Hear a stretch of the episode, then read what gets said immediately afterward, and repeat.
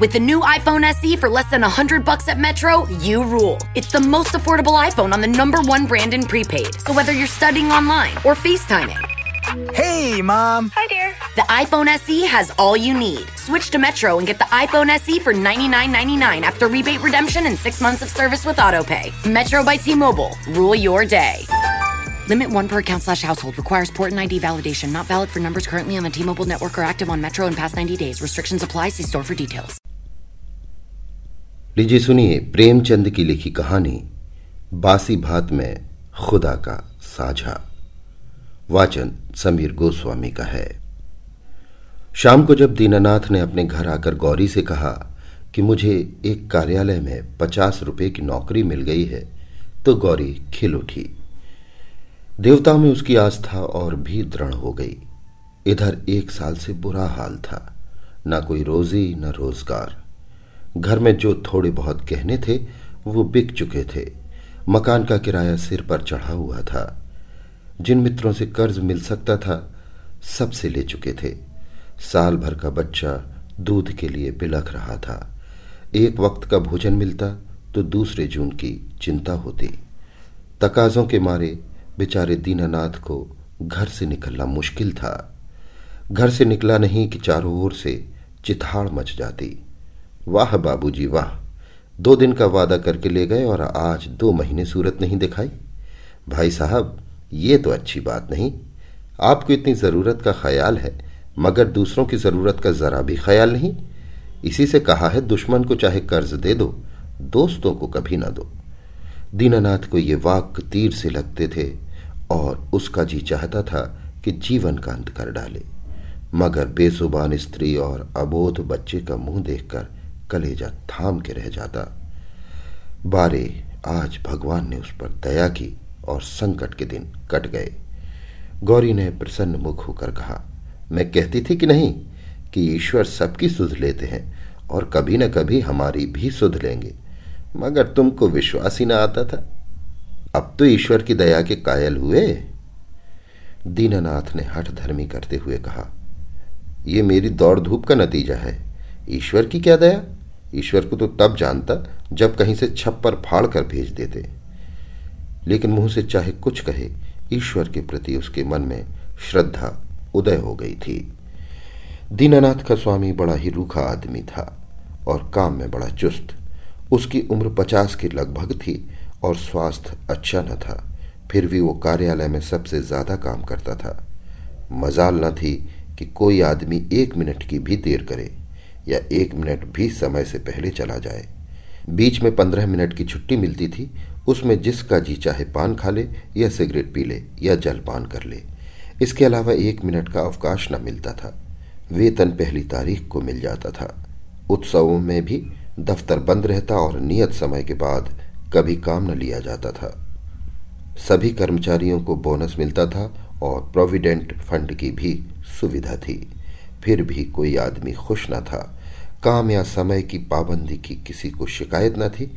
शिकायत थी केवल स्वामी के शुष्क व्यवहार की। कितना ही जी लगाकर काम करो, कितना ही प्राण दे दो, उसके बदले धन्यवाद का एक शब्द भी न मिलता था। कर्मचारियों में और कोई संतुष्ट हो या न हो दीनानाथ को स्वामी से कोई शिकायत न थी। वो घुड़कियाँ और फटकार पाकर भी शायद उतने ही परिश्रम से काम करता। साल भर में उसने कर्ज चुका दिए और कुछ संचय भी कर लिया। वो उन लोगों में था जो थोड़े में संतुष्ट रह सकते थे, अगर नियमित रूप से मिलता जाए। एक रुपया भी किसी खास काम में खर्च करना पड़ता तो दंपत्ति में घंटों सलाह होती और बड़े झांव झांव के बाद कहीं मंजूरी मिलती थी।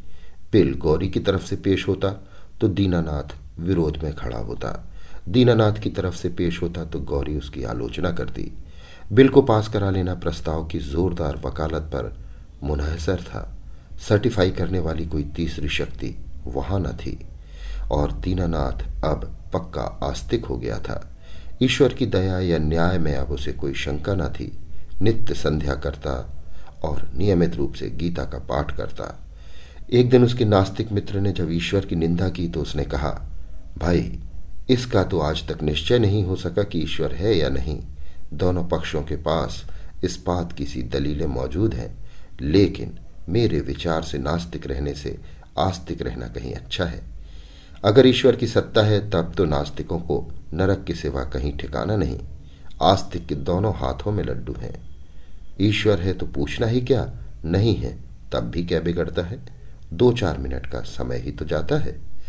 नास्तिक मित्र इस दो रुखी बात पर मुँह बिचका कर चल दिए। एक दिन जब दीनानाथ शाम को दफ्तर से चलने लगा तो स्वामी ने उसे अपने कमरे में बुला भेजा और बड़ी खातिर से उसे कुर्सी पर बिठाकर बोला, तुम्हें यहाँ काम करते कितने दिन हुए? साल भर तो हुआ ही होगा। दीनानाथ ने नम्रता से कहा, जी हाँ, तेरहवा महीना चल रहा है। आराम से बैठो।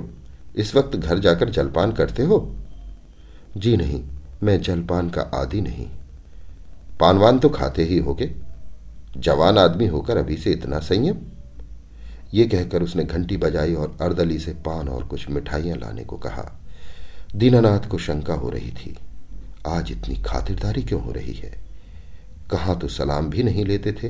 कहाँ आज मिठाई और पान सभी कुछ मंगवाया जा रहा है? मालूम होता है मेरे काम से खुश हो गए हैं।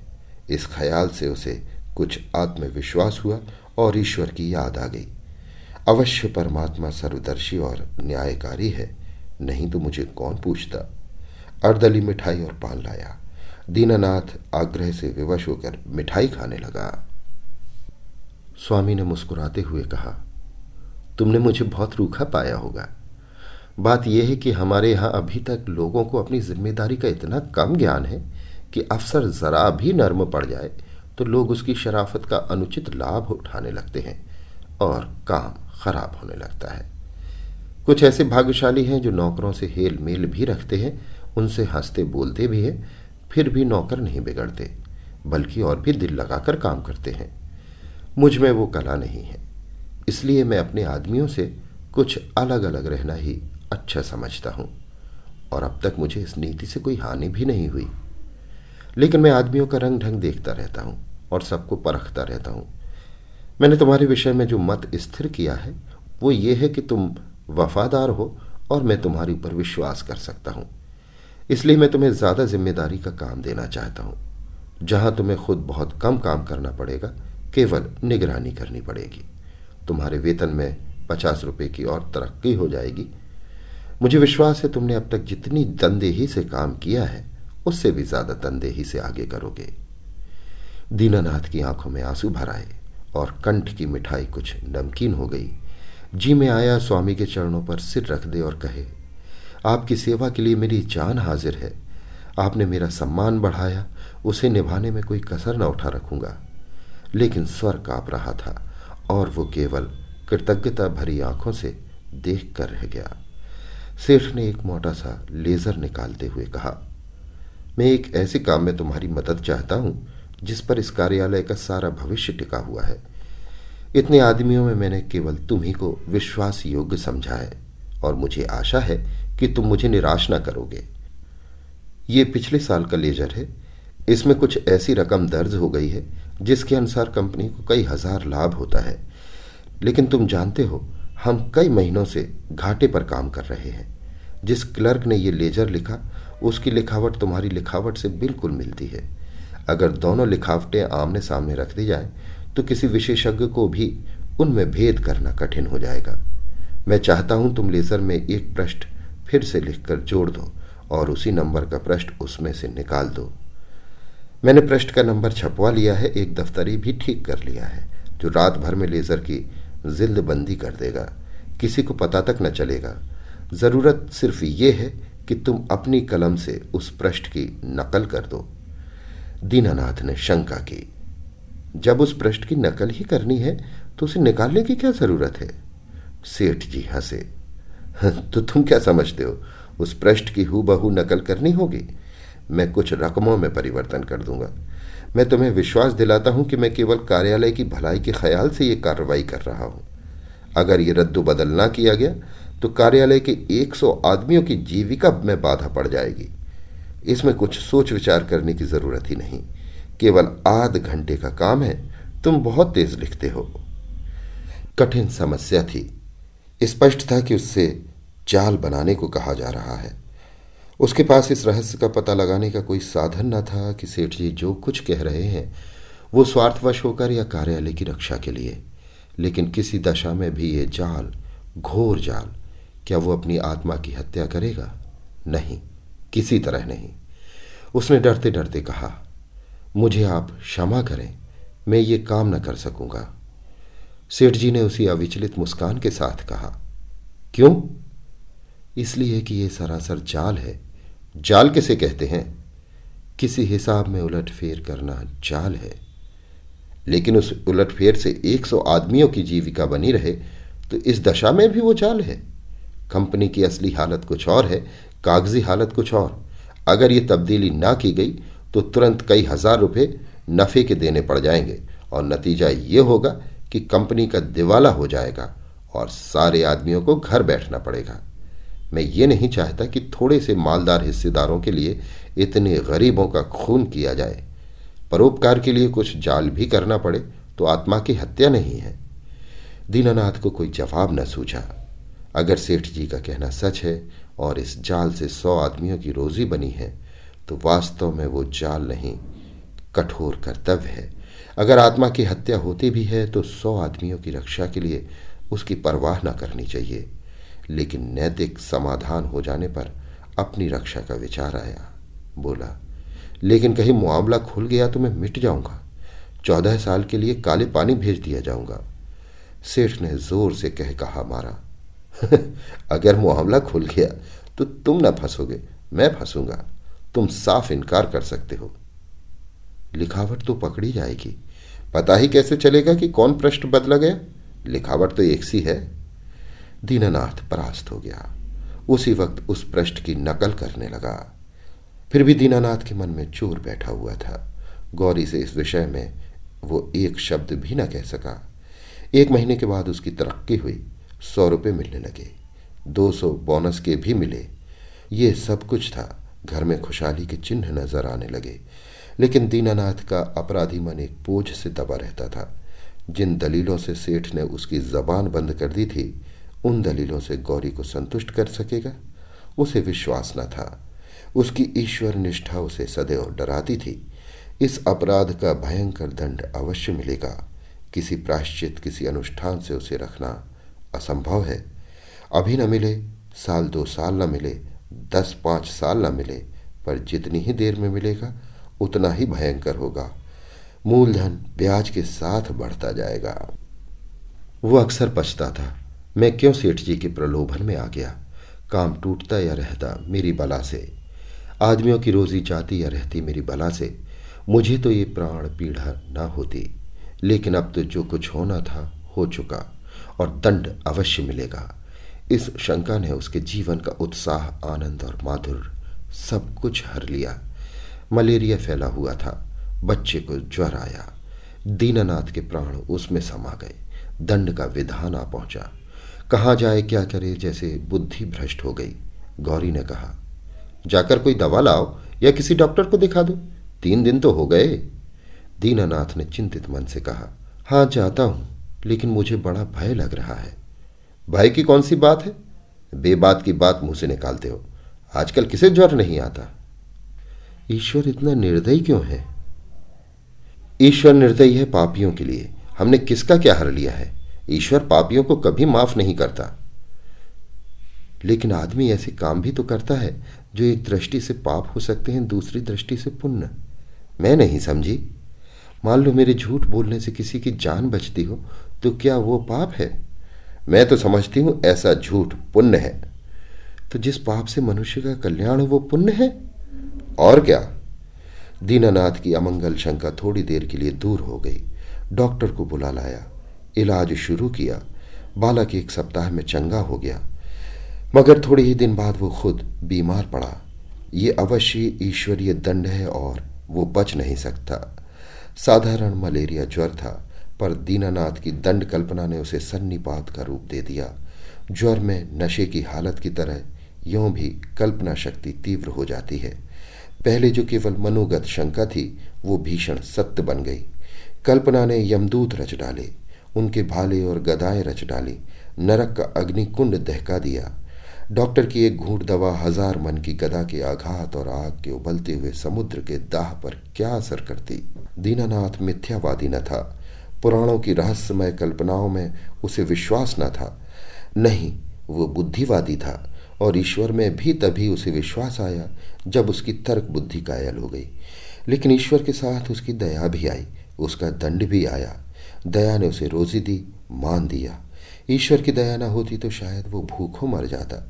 लेकिन भूखों मरना अग्निकुंड में ढकेल दिए जाने से कहीं सरल था, खेल था। दंड भावना जन्म जन्मांतरों के संस्कार से ऐसी बद्धमूल हो गई थी। मानो उसकी बुद्धि का, उसकी आत्मा का एक अंग हो गई हो।